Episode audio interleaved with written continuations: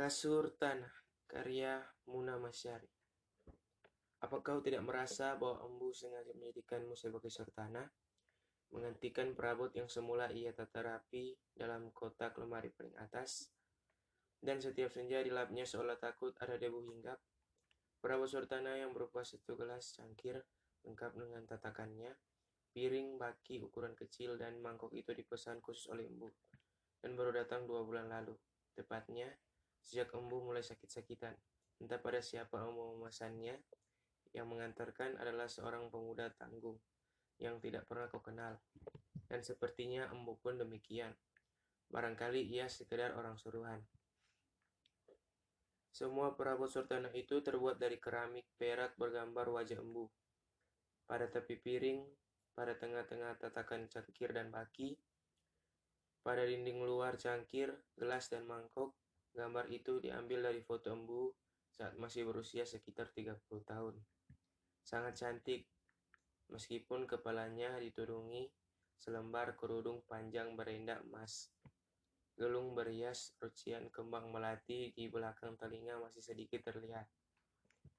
Pada hari pernikahan sekaligus kematian ini, barangkali kau tidak merasa bahwa embu sengaja menjadikan dirimu sebagai pengganti perabot sortana yang pernah diperlakukan istimewa itu. Kegunaan sortana sebenarnya untuk apa sih, Bu? Suatu senja, kau sengaja menghampiri embu yang sedang mengelap cangkir dengan sobekan kain beludru. Bekas baju antaran dari ayahmu waktu mereka menikah dulu. Mata embu membeling dan gerakan tangannya sangat lambat. Ia sempat gugup meski kau datang dengan langkah nyaris tak terdengar. Terpecik pertanyaan besar di matamu, karena setiap ada orang meninggal, keluarganya biasa mengaturkan berbagai macam perabot pada seorang kiai atau guru ngaji sebagai sortana. Apalagi perabot pesanan yang sering embolap itu katanya untuk dijadikan sortana juga. Selain bernilai sedekah jariah, juga agar yang meninggal mudah diingat. Jawab embu setelah berhasil menyisikan kekupannya. Berarti, walaupun kita sudah meninggal, dengan melihat tanahnya orang akan teringat pada kita. Beberapa saat embu terbatuk. Batuk yang sangat kering dan membuat tulang rahangnya mencuat. Iya, salah satu manfaatnya setelah batuknya reda. Oh, kalau sortana itu dipakai untuk kebaikan, tentu menambah nilai pahala bagi yang meninggal. Itu sebab mengapa dinamai sortana. Mengambil dari kata kasoratana atau kasurtana. Artinya kasurnya orang yang sudah meninggal. Embu mengangguk, meletakkan cangkir yang sudah dilap, lalu mengambil piring dan mengelapnya dengan gerakan halus. Sebentar embu terbatuk lagi. Seminggu ini batuk embu tambah parah. Tubuhnya semakin ringkih. Bahkan dua hari lalu ia mengaku batuk darah padaku. Namun ia memintaku merahasiakannya darimu. Ia pun menolak, dianggap dan diperlakukan sebagaimana orang sakit. Meskipun pekerjaan dapur sudah kau bereskan sejak sebelum subuh, dan baju-baju kotornya kau cuci sebelum sinar matahari, mengecup gorden jendela kamarnya, embu masih bersikeras menyapu lantai dan halaman yang banyak mengepul debu saat disapu hingga berakibat nafasnya kian segal gara-gara batu panjang. Sudah empat kali kau antar embu ke materi desa. Tidak ada perkembangan sedikit pun. Ketika mencoba dibawa ke dukun, katanya embu kena telu yang dikirim oleh laki yang ditolak lamarannya setelah ayahmu meninggal. Ah, tidak sedikit lamaran para duda yang embu tampik.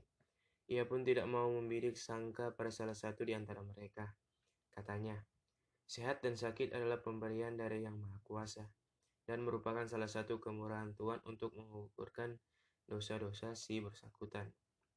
Jika aku meninggal, haturkan perabot-perabot ini ke guru ngajimu. Liri, seorang malaikat Jibril sudah menunggu embu di luar pintu, hingga kecemasan kian membelukar di matamu. Embu tidak akan mati, yakinlah, embu akan cepat sembuh. Sakit tidak ada hubungannya dengan kematian. Ping, yang namanya makhluk hidup, pasti akan mencicipi mati. Entah itu datangnya cepat atau lambat, disebabkan sakit atau tidak, bila tiba waktunya, tidak ada yang bisa menolak. Dengan nada datar dan senyum tawa. Tapi aku tidak ingin ditinggalkan embu. Rusuh di dadamu tergetar jelas dari suaramu. Embu menatapmu, bibirnya melengkung tipis, sekarang kau sudah besar. Sebelum mati, aku ingin melihatmu menikah. Menikah? Kau tatap embu lekat-lekat. Meskipun wajahnya tampak pucat dan bibirnya retak-retak, gurat kecantikan masih tersisa jelas. Semasih muda, embu memang lebih cantik darimu. Ia menjadi perawan desa yang diperebutkan. Namun, perbedaan status sosial, tradisi pertunangan sejak bayi, hingga martabat yang harus dijunjung tinggi telah menumbalkan sebiji cinta yang dimilikannya. Dimilikan, dimilikinya. Tidak ada pilihan baginya kecuali tunduk di hadapan orang tua pada tradisi takdir perjodohan bayi. Setelah menikah, Embu memilih setia pada ayahmu yang telah menjadi tunangannya sejak masih bayi dan memandang cintanya dalam-dalam.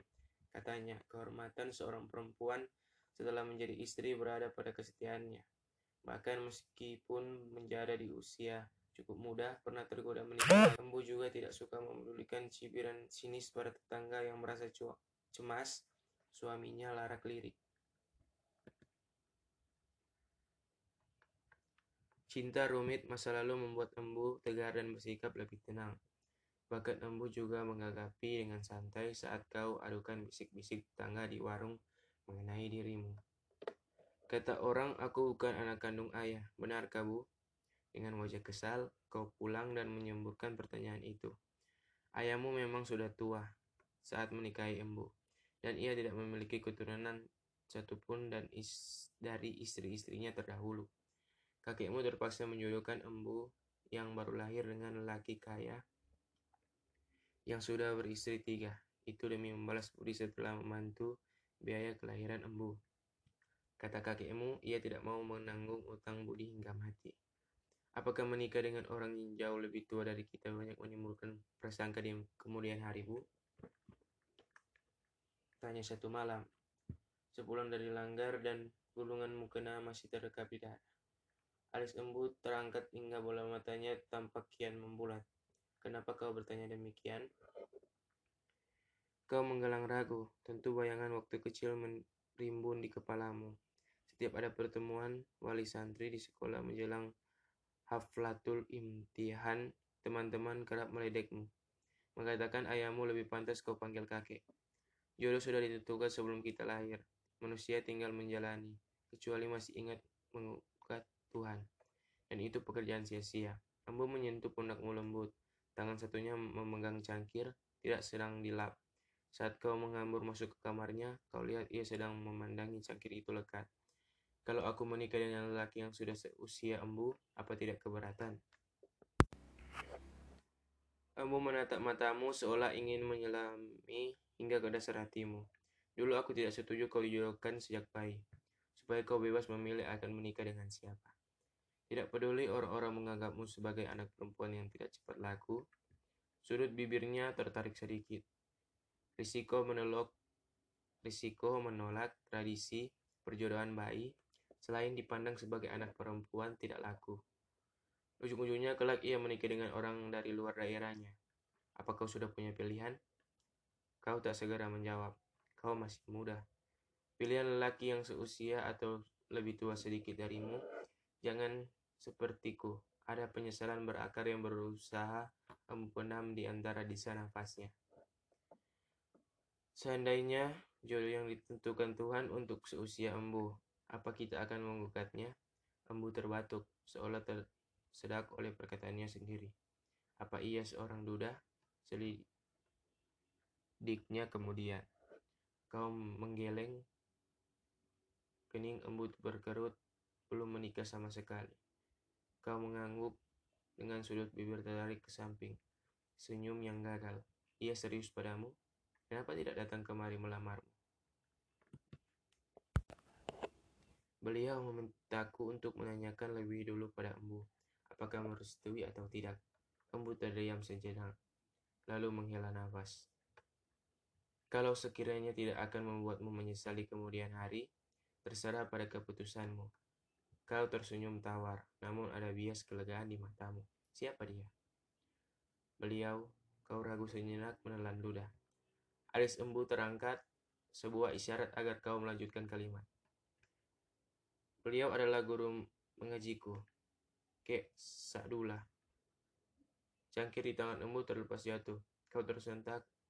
Tetapan embu tiba-tiba serupa bil kosong yang sunyi meskipun sempat terbelalak sebentar dan menatap penuh kejut. Wajah embu mendadak beku, ia tidak memedulikan cangkir yang berpuing di lantai. Lidahmu keluh, kesunyian berkelindan kau terpaku heran. Tidak ada sertana berbahan keramik dan bergambar wajah embu yang bisa diaturkan ke rumah guru ngaji. Perabot-perabot itu telah menjadi puing di lantai. Ketiga pagi, tadi kau memeriksa kamar embu, karena tak kau lihat ia menyapu halaman seperti biasa. Meskipun sinar matahari sudah mengecup gorden jendela kamarnya setengah jam yang lalu. Gelas cangkir, piring, baki, mangkok, tatakan cangkir tidak utuh lagi. Tidak ada yang tersisa, puing-puingnya berserak di lantai, dekat kaki pembaringan. Kau sempat histeris mendapat tubuh embu terbujur kaku dengan wajah mengapas di atas pembaringan. Raus tangismu menggigirkan para tetangga.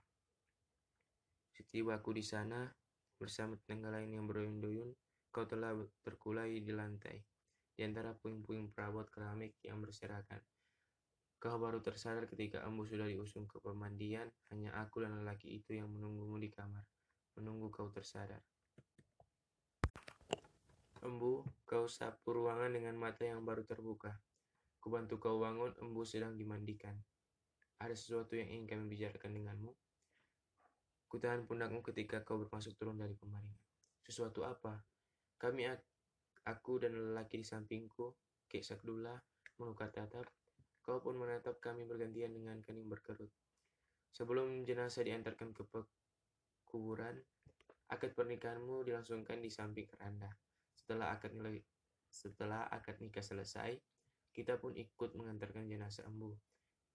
Kaulah sertana bagi embu. Keberadaanmu tentu semakin melekat ingatan melekatkan ingatan lelaki itu padanya. Pada cinta pertama mereka, hari inilah hari kematian Embu, sekaligus hari pernikahanmu. Memang demikian pesan yang Embu titipkan padamu, menikahkanmu di dekat kerandanya.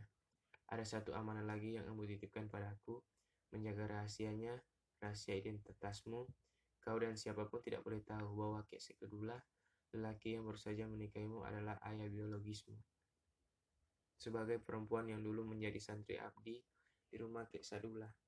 Akulah saksi cinta mereka yang kandas karena status sosial dan tradisi perjodohan.